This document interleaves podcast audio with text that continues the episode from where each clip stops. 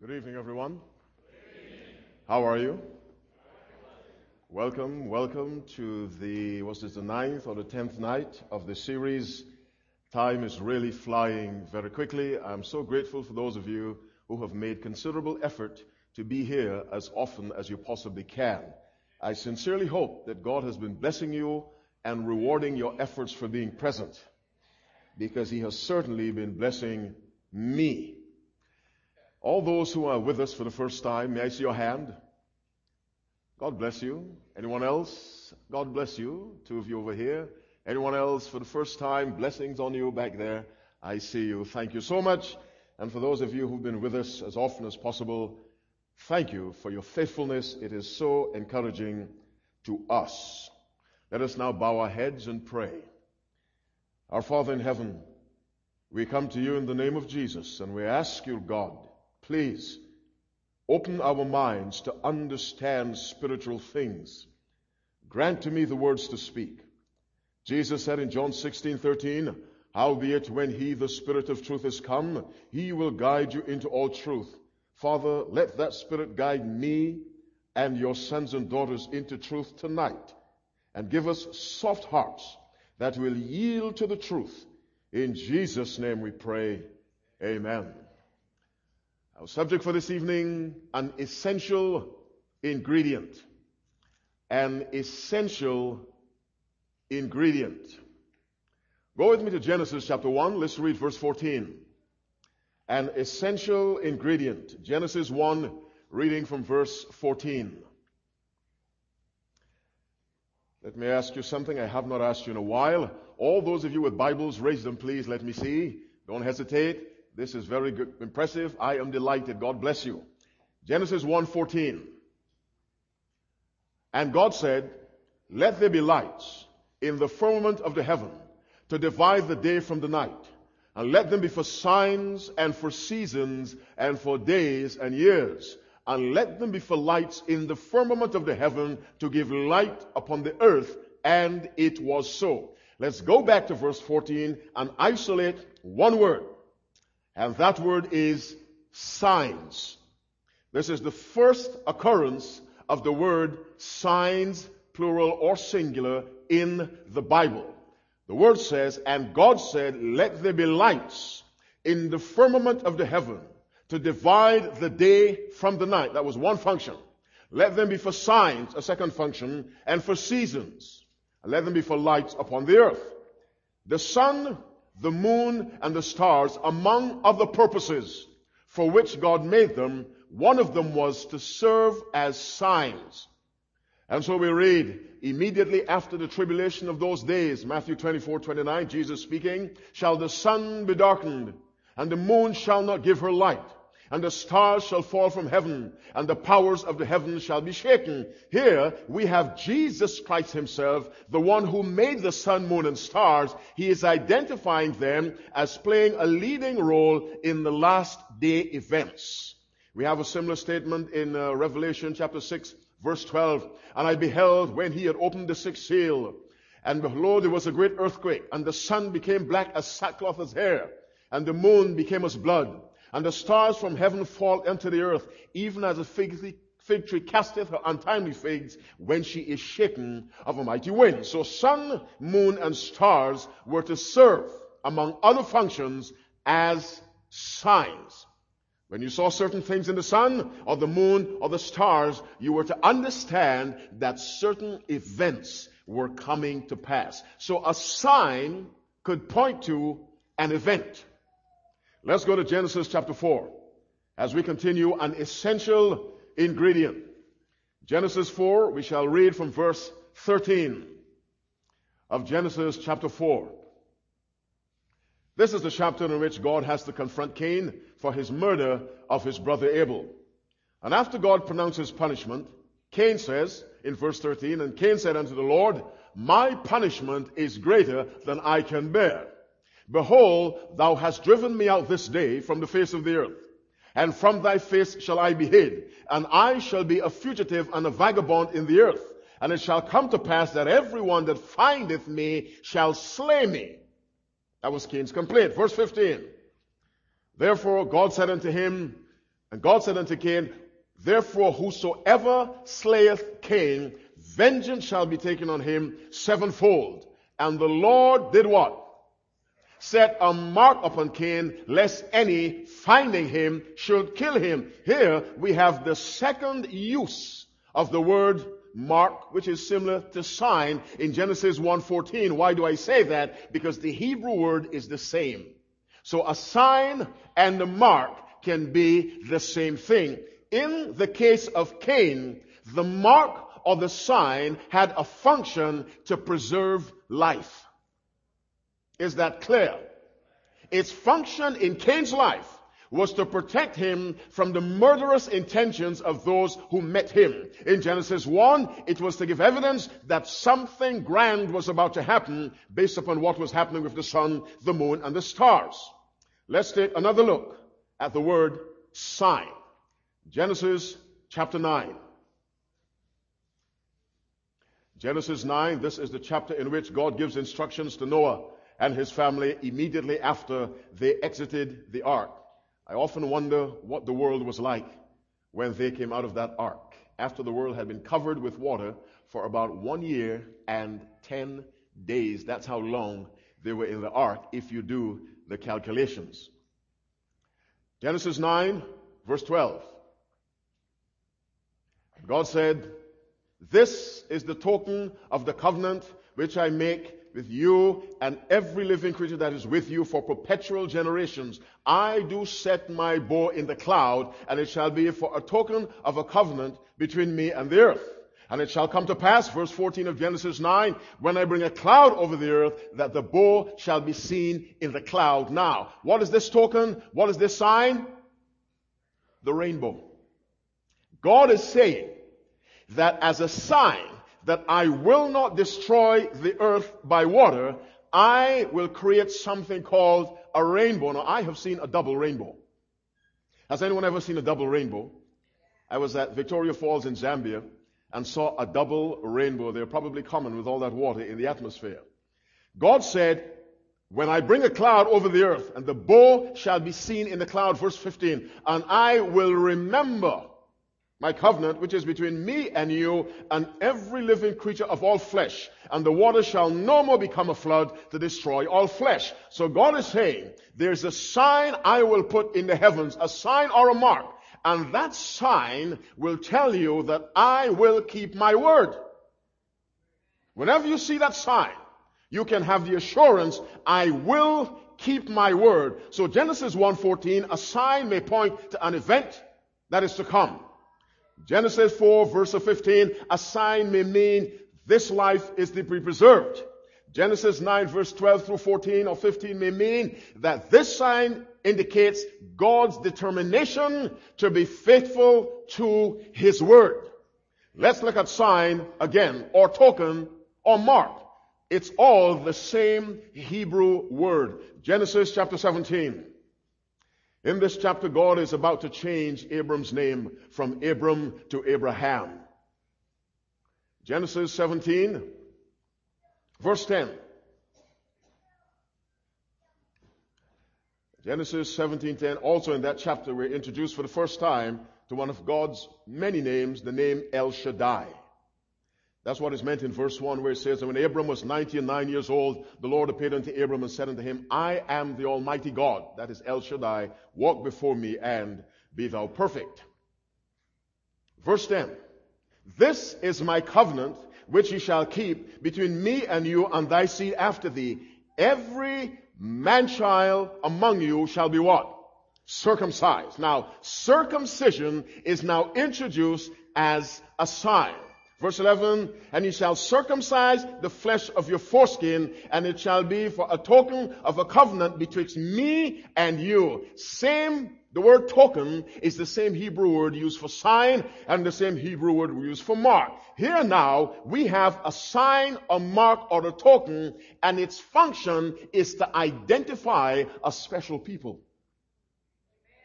Are you with me? And God was so serious in verse 14 of Genesis 17, the Bible says, And the uncircumcised man child, whose flesh of his foreskin is not circumcised, that soul shall be cut off from his people. He hath what? Broken my covenant. Genesis 1:14, a sign, a mark, a token, signs in the sun, moon, and stars telling us something great and terrible is about to happen. Genesis 4:15, the mark or the sign that God puts on Cain to preserve his life. Genesis 9, 12 to 15, the rainbow is a sign that God will keep his word and not destroy the earth by a flood.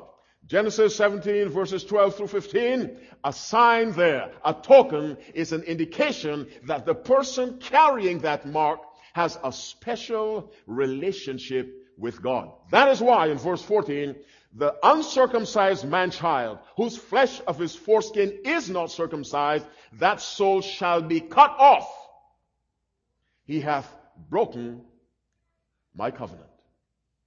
Let's go to Exodus chapter 12.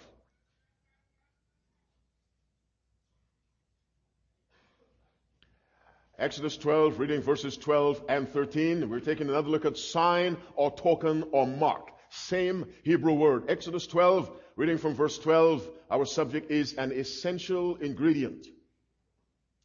For I will pass through the land of Egypt this day and will smite all the firstborn in the land of Egypt, both man and beast.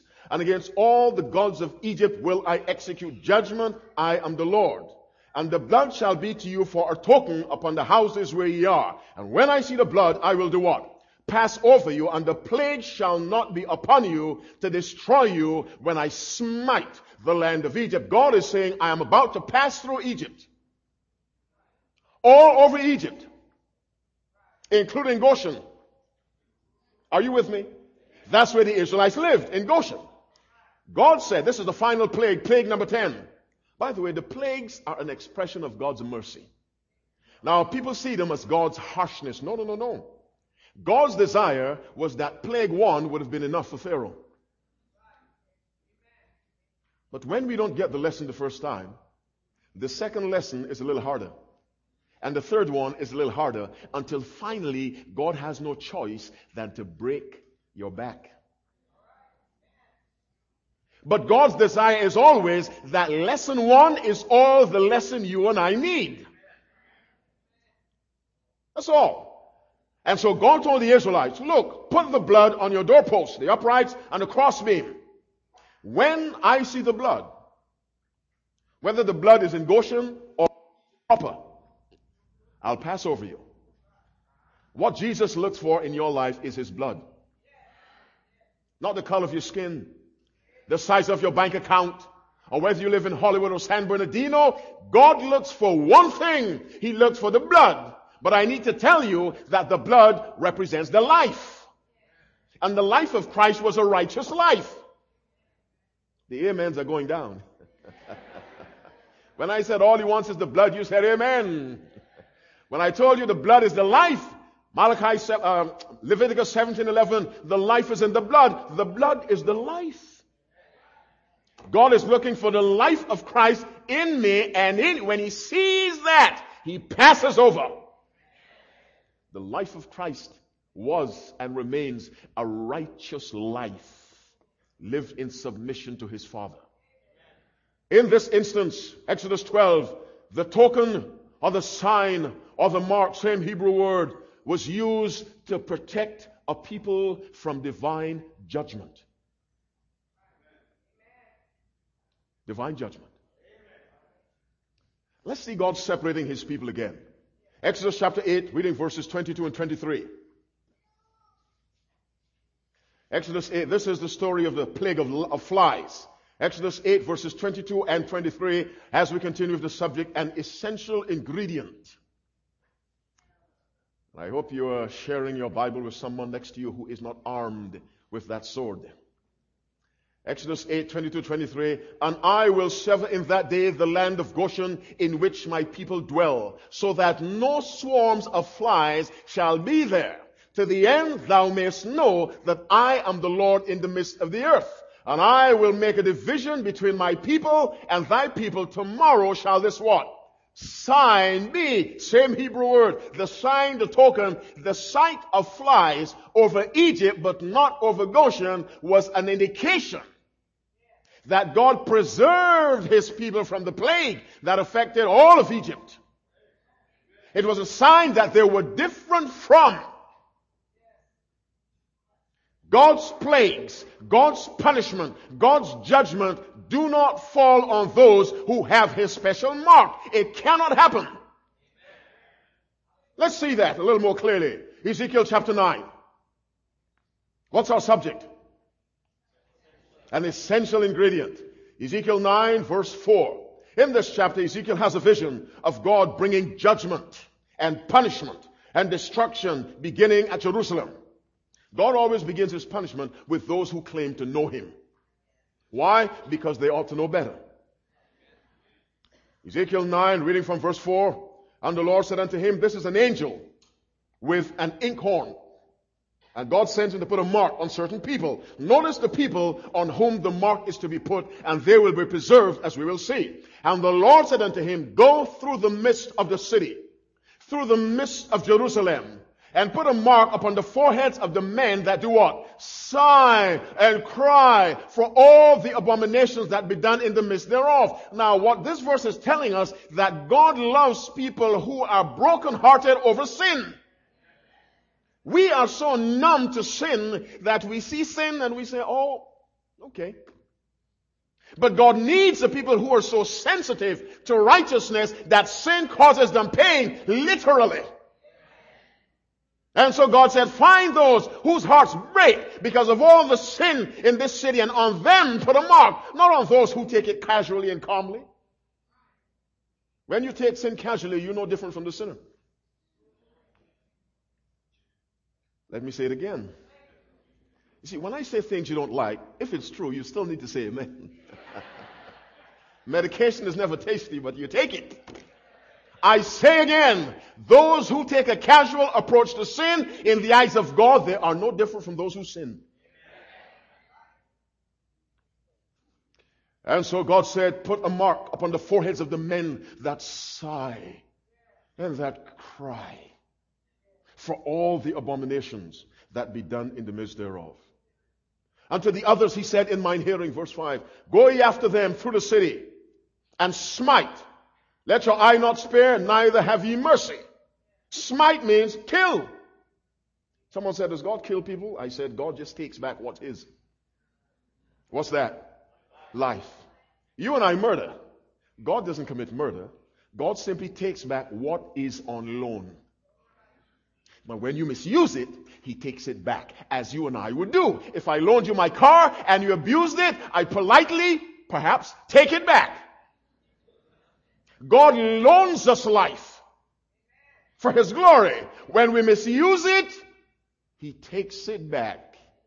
He gives it to someone perhaps who will use it appropriately. God told the angels, smite. Let not your eyes spare, neither have ye mercy.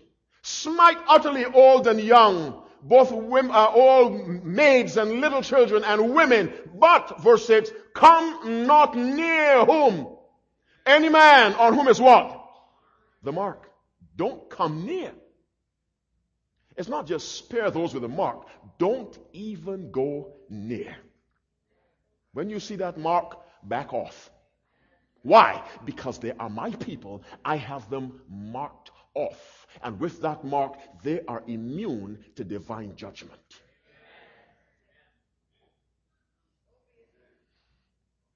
Are you immune to divine judgment? Are you marked off for preservation? Now, God is a loving God. Don't misunderstand me. He is loving. But part of love, you see, love has many ingredients. One of them is justice. Another one is punishment. If God didn't punish sin, he would not be righteous.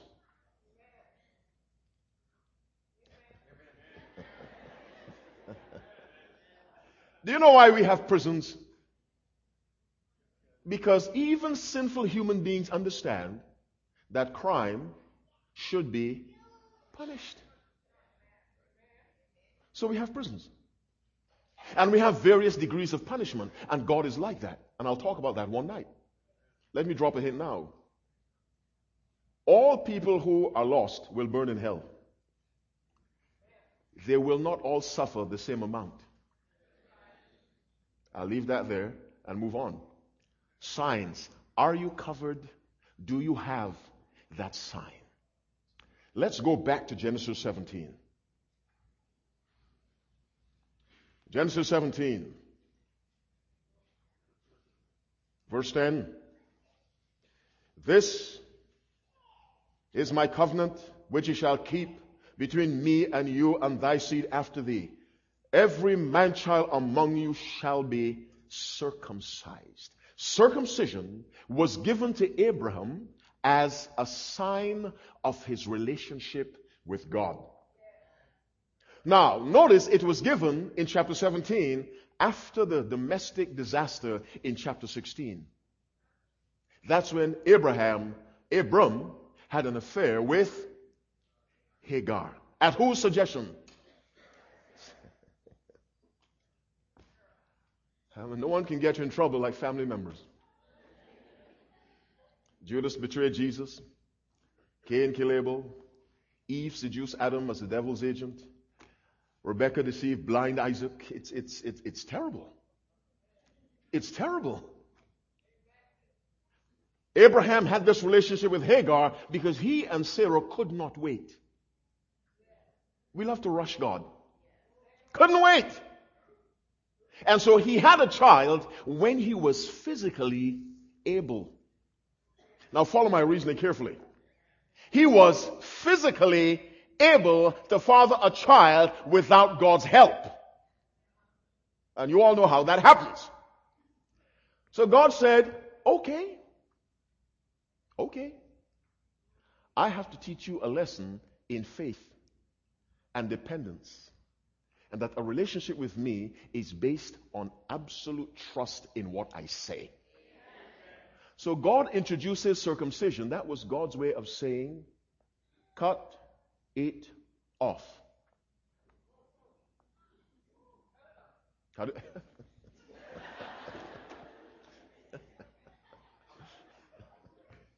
I'm trying to be as euphemistic as I can. But you get the picture. You see, God said, okay, you use that to demonstrate your power, cut it off. Symbolically, of course. And to let Abraham know it was really cut off, God waited until he was over the hill. It was useless to him reproductively. And so the Bible says when Abraham's body was dead and Sarah's womb was dead, then God stepped in and brought life. So circumcision is a symbolic way of saying, I am not depending on my power, I am depending on God.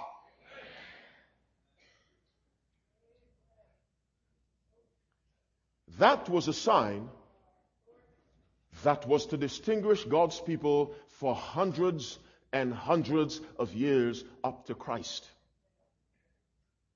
Because Christ himself was circumcised. I said up to Christ.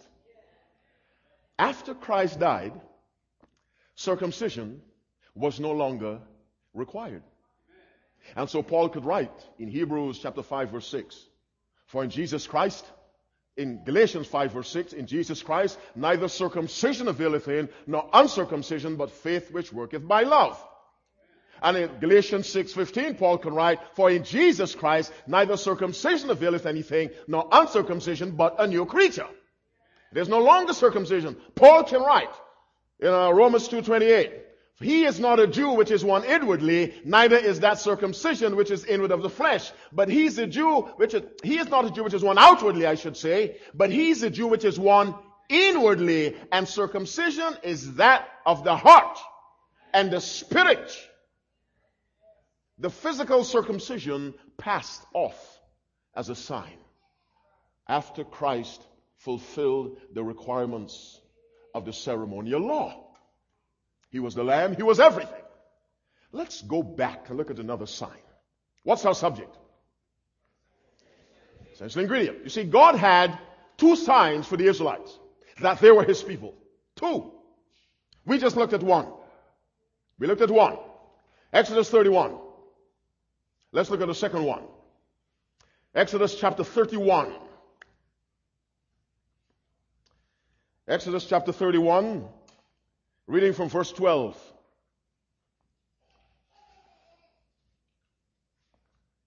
There's nothing as pure as the sound of a child. Can you say amen? That's why we have to be as children to get into heaven. Exodus 31 verse 12. And the Lord spake unto Moses saying, Speak thou also unto the children of Israel saying, Verily my Sabbath ye shall keep, for it is a sign between me and you throughout your generations that ye may know that I am the Lord that doth sanctify you. Now follow me closely. Open your ears that are in your heart.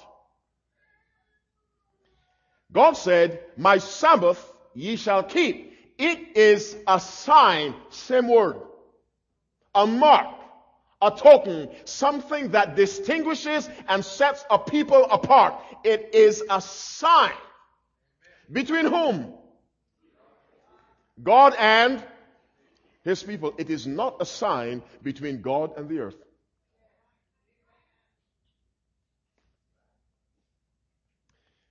Let me say that again. The Sabbath is a sign between God and His people.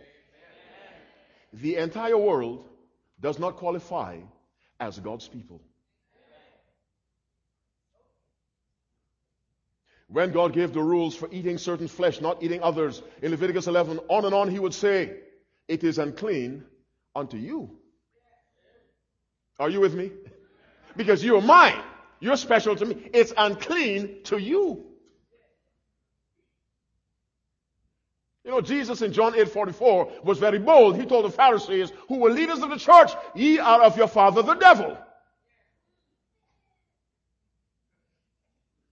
It's unclean to you. It's a sign between me and you, not me and the whole world. That ye might know that I am the Lord that doth sanctify you. Sanctify means to set apart. So we have two signs for God's people. Circumcision given to Abraham. That ended at the cross. The Sabbath given at Eden. That doesn't end. Two signs, one is gone, one remains. Circumcision gone, the Sabbath remains. Let's look at two other things. Let's go back to Eden. Genesis 2. Genesis chapter 2, we continue an essential ingredient. Verse 21. The Bible says, And the Lord God caused a deep sleep to fall upon Adam, and he slept. And he took one of his ribs and closed up the flesh instead thereof. And the rib which the Lord God had taken from man made he a woman and brought her unto the man. And Adam said, This is now bone of my bone and flesh of my flesh. She shall be called woman. Why? because she was taken out of man. Verse 24, therefore shall a man leave his father and his mother and shall cleave to his wife and they shall be one flesh. These verses inform us of the first what? Marriage. And the Bible says marriage is holy. Marriage is holy. Marriage began in the Garden of Eden.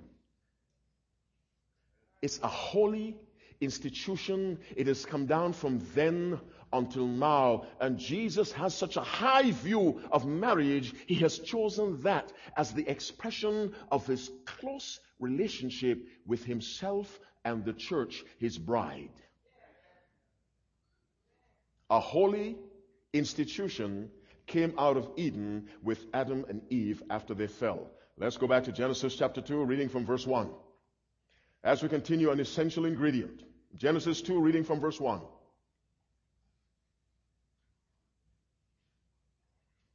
Thus the heavens and the earth were finished, and all the host of them.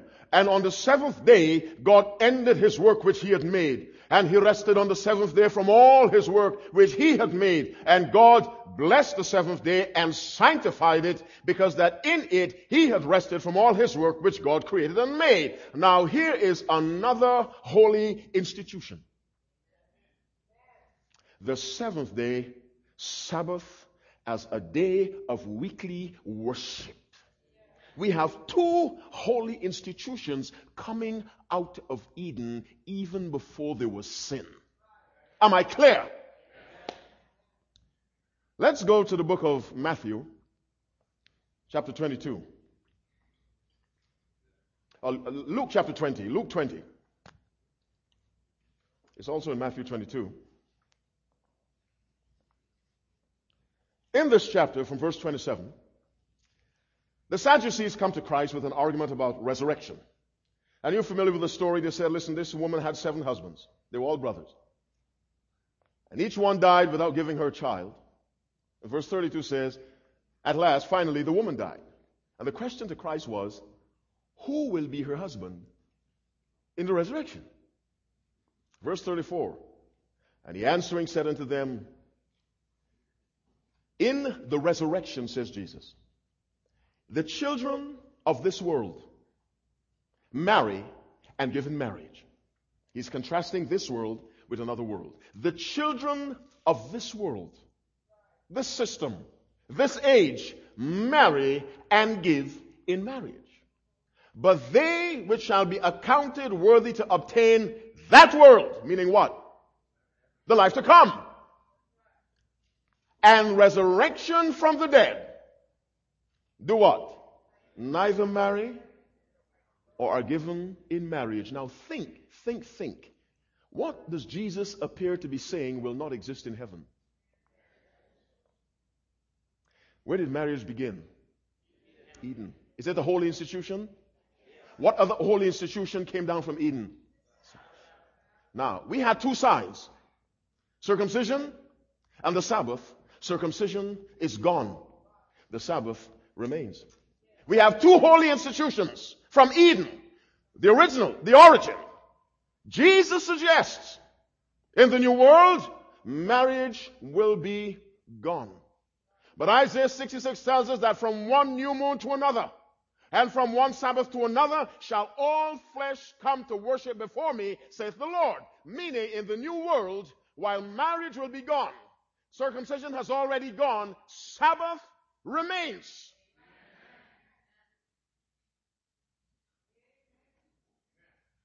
Now, it is easy to preach to intelligent people.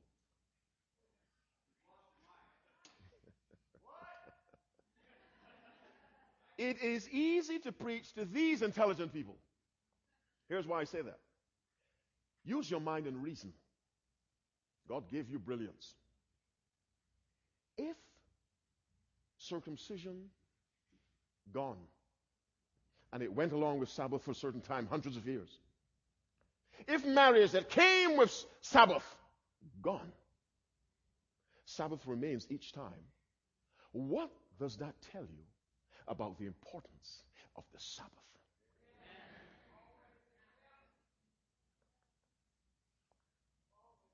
An essential ingredient even in eternity. Because the Sabbath is connected to God's role as creator. How long will God be creator? Forever, then you've got to have the institution that functions as a constant reminder of who God is. Marriage doesn't remind you that God is the creator, nor does circumcision. The Sabbath does. God said, Look, in the new world, the Sabbath is gone. Not the Sabbath, sorry, Lord, forgive me. Marriage is gone with all its headaches and problems. Circumcision, gone. The Sabbath remains.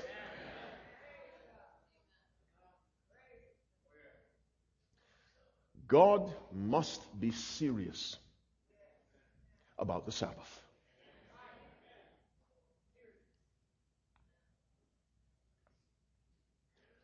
Let me tell you something about Jesus. He set an example twice. It was Christ who created. I've told you that before. The creator is Christ. The Bible is clear. In the beginning was the Word, and the Word was with God, and the Word was God. Who is that Word? Jesus Christ, verse 14. The Word became flesh. It wasn't the Father who became flesh. It wasn't the Holy Spirit. It was Jesus Christ. The Word became flesh. Go back to verse 3. All things were made by Him, and without Him was not anything made that was made. Look at verse 10. He was in the world, and the world was made by Him, and the world knew Him not. Jesus Christ was the one who said, let there be light. Now, twice he gave us an example of resting on Sabbath. Genesis 2 verses 2 and 3. And on the seventh day God ended his work which he had made.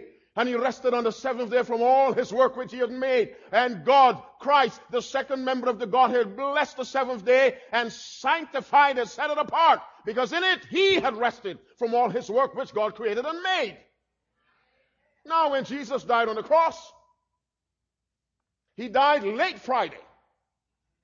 He spent one full day in the grave. Death is a rest. Revelation 14 verse 13. And I heard a voice from heaven saying unto me, Write, blessed are the dead which die in the Lord from henceforth. Yea, saith the Spirit, that they may rest from their labors. And their works do follow them. Jesus rested in death. Resurrection is work. The Bible tells us when Jesus rose, he formed, he, he folded the clothes neatly. The head part of the head, the leg part of the leg. Jesus began to work the moment he rose. He didn't re- he rested in death. So for creation, he rested on Sabbath. For salvation, he rested on Sabbath. At creation, the Bible says, the heaven and the earth were finished, then rest. At salvation, Jesus said, it is finished, then he rested.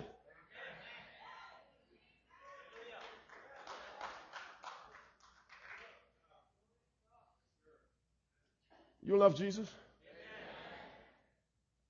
I believe you do.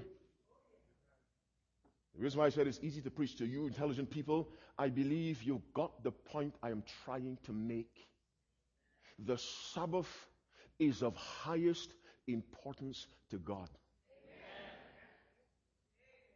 Go to Mark chapter 12. Mark 12, and I have to be very careful with this passage. I don't want to give you the wrong impression, but we have to read it with courage. Mark 12. Reading from verse 28.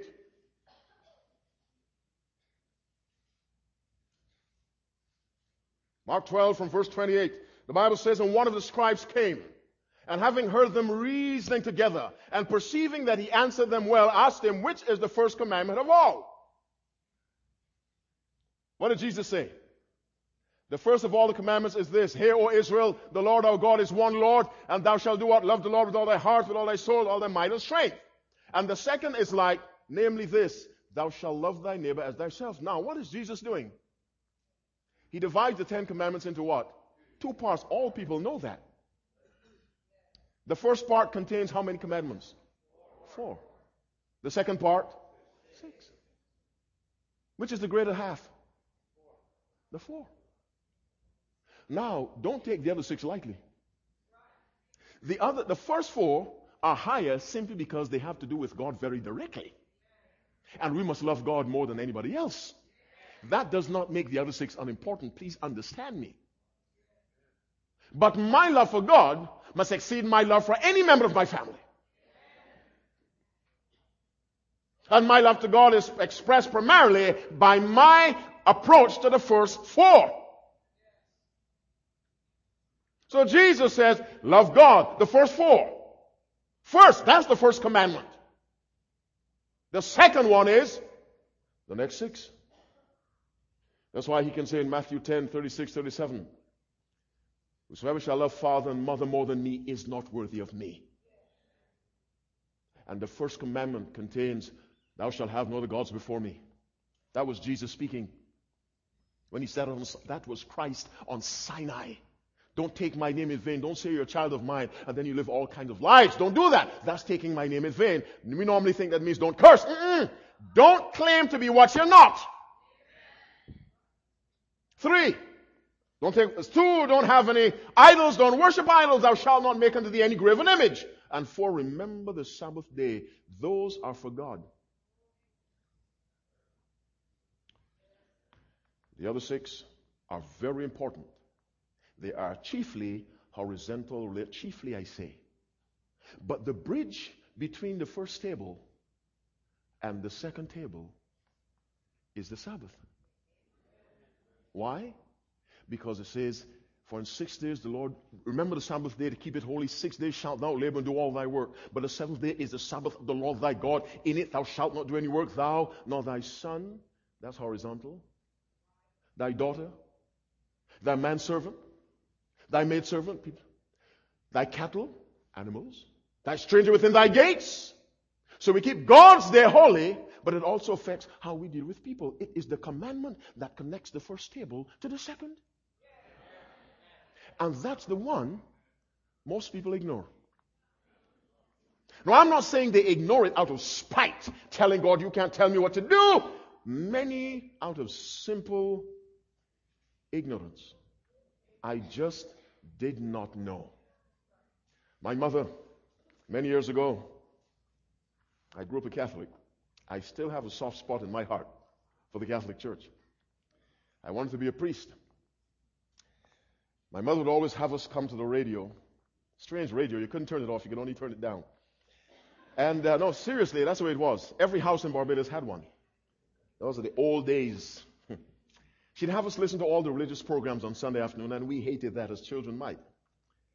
One day, she heard a program from a fellow called Herbert W. Armstrong. Ever heard of him? He had a, a university or college in Pasadena somewhere. And they used to keep the Sabbath until the church split. He talked about the Sabbath. My mother, and I try to speak clinically, is a devout woman.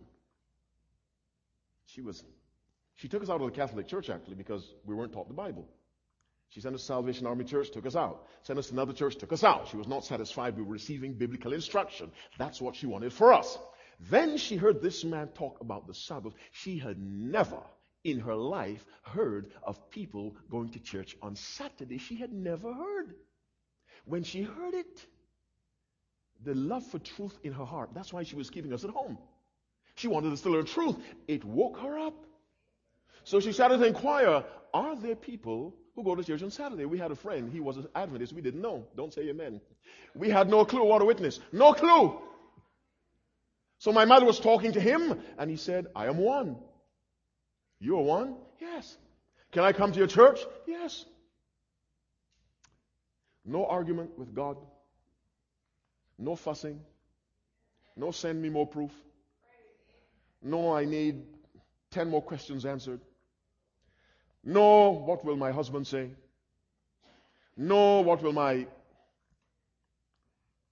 The next Sabbath, we were in a Seventh day Adventist church. From then, sometime in BC era, until now.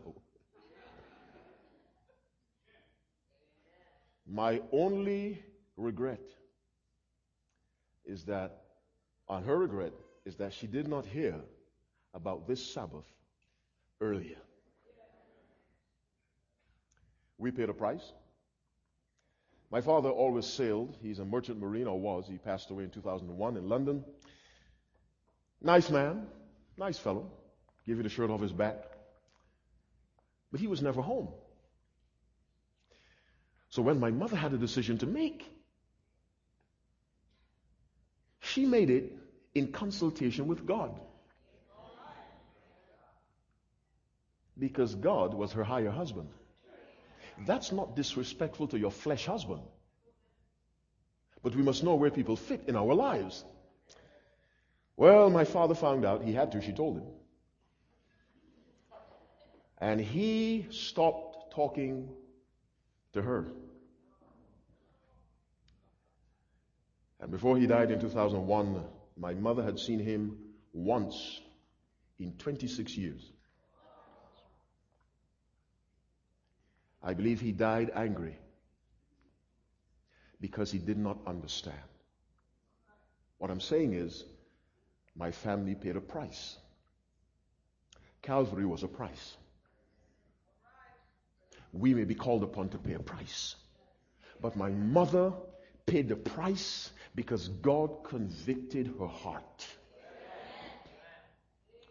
And now her son stands in pulpits calling people to open their minds. And my brother preaches in prisons. And my sister teaches at Andrews University. Because a faithful mother, a courageous mother, paid the price for truth. What are you willing to pay? The essential ingredient missing in many lives is respect for God's holy Sabbath day. Christ, I am the Lord of the Sabbath. And we love to say, I love Jesus. And I believe you do.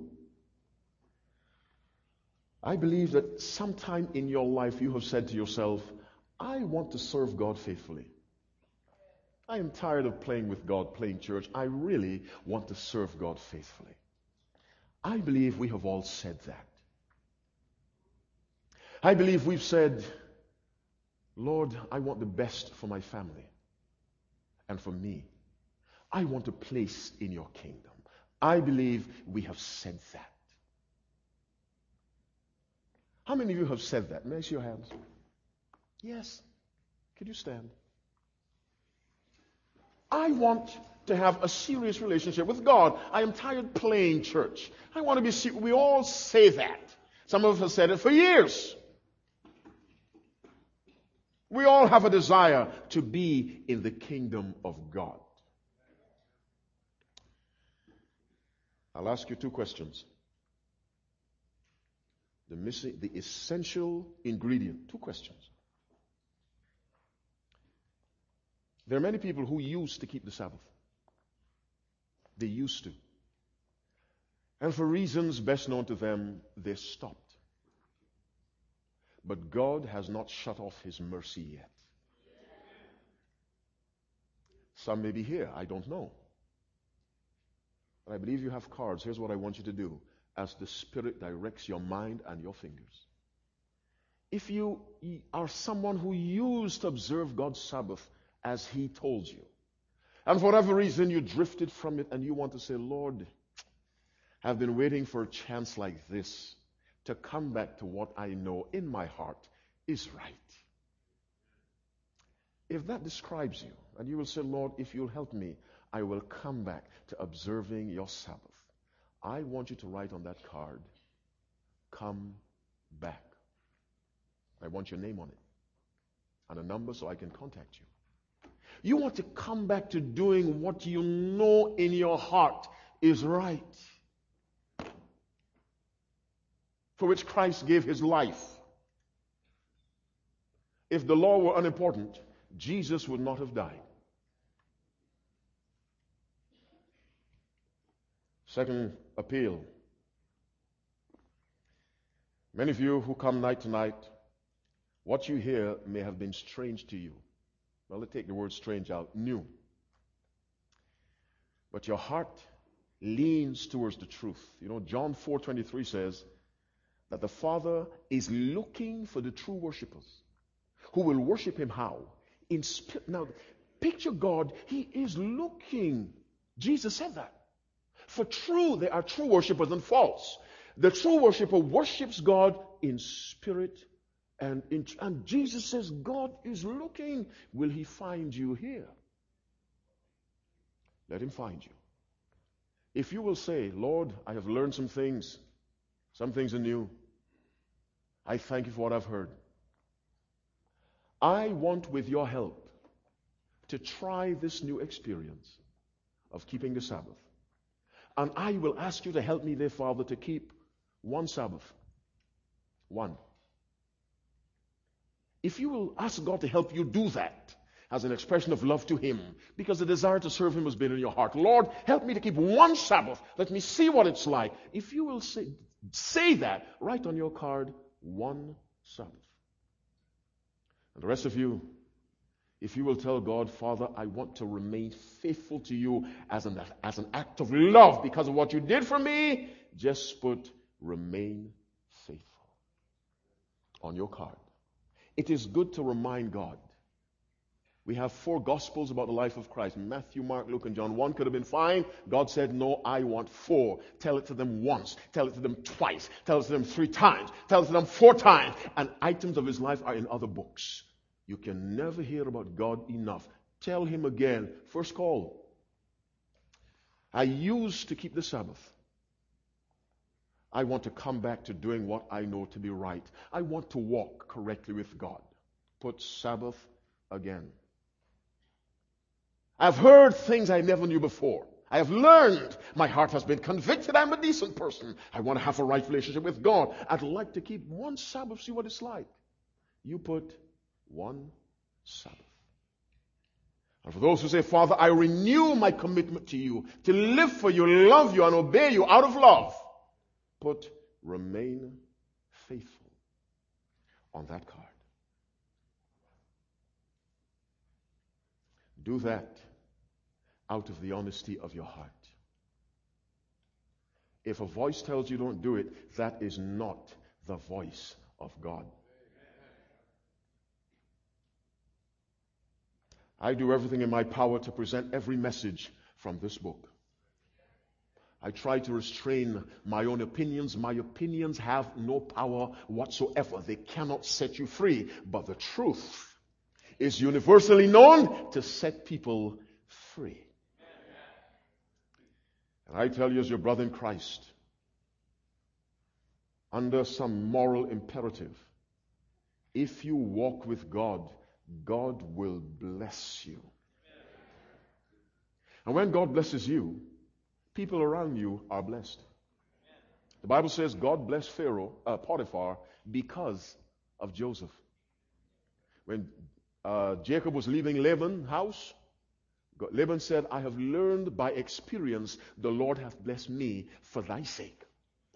When God blesses you, those around you are blessed, even if they may not be walking with God. The reason why the world still turns is because they are children of God on this earth. Remove them and God destroys the world immediately. He has no other reason to keep the earth going but the presence of his people with the mark with the mark.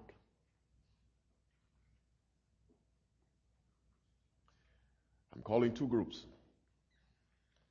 If you sign that card to say, I'd like to come back to keeping the Sabbath, I want you to come, let me pray for you. If you sign that card to say, I want to keep one Sabbath to see what it's like, I want you to come, let me pray for you. Don't hesitate, just come. If you sign that card to say, I want to come back to keeping the Sabbath, Come, let me pray for you. If you sign it to say, I'd like to keep one Sabbath and see what it is like, come. Let me pray for you. Then I'll ask the rest of you to come. God bless you, my beloved sister. God bless you. Every head bowed, every eye closed. Dear Father in heaven, I cannot find the words to express my joy for the wise decisions that have been made. For your people who have answered the call of the Holy Spirit and has moved as they should have moved. Lord, what they have done is right. Give them courage. Give them, Lord, determination to stand by this decision no matter what pressure comes from any source. Because Satan is hopping mad. I am asking you in the name of Jesus, Father, fill them with your spirit because you said in Acts 5:32 you give the Holy Spirit to those who obey you. They have obeyed you out of their hearts. Now grant them the, the, the bracing power of your sweet Holy Spirit. Send them extra angels to protect them this night, I pray. Bring them back tomorrow to hear more of your word. Sweet word that can build them up spiritually and make them strong and transform them into witnesses of your goodness. Please, God, bless them. And for those who have, who have come to say, Lord, I want to remain faithful, oh God, answer their prayer and help them to be steadfast. Lord, let all of us be examples of faithful people. Bless us, our families, our health, our homes, our jobs, I pray. Bring us back tomorrow night in Jesus' name and for His sake, let all God's people say, Amen and Amen. God bless you, my brothers and sisters. I have a message for you tomorrow. You must hear. Come back tomorrow. Come see me. Come see Jesus first. God bless you. God bless you. I love you and God loves you even more. Please get home safely tonight. I will be praying for you. I want those cards so I can spread them on my bed and pray for you. I did that this morning, 4.30, you were sleeping. I was praying over the cards. And I prayed many times today. I will pray for you. Get the cards to our brother right here. Bring them to me. I will pray for you. God bless you. God bless you. God bless you.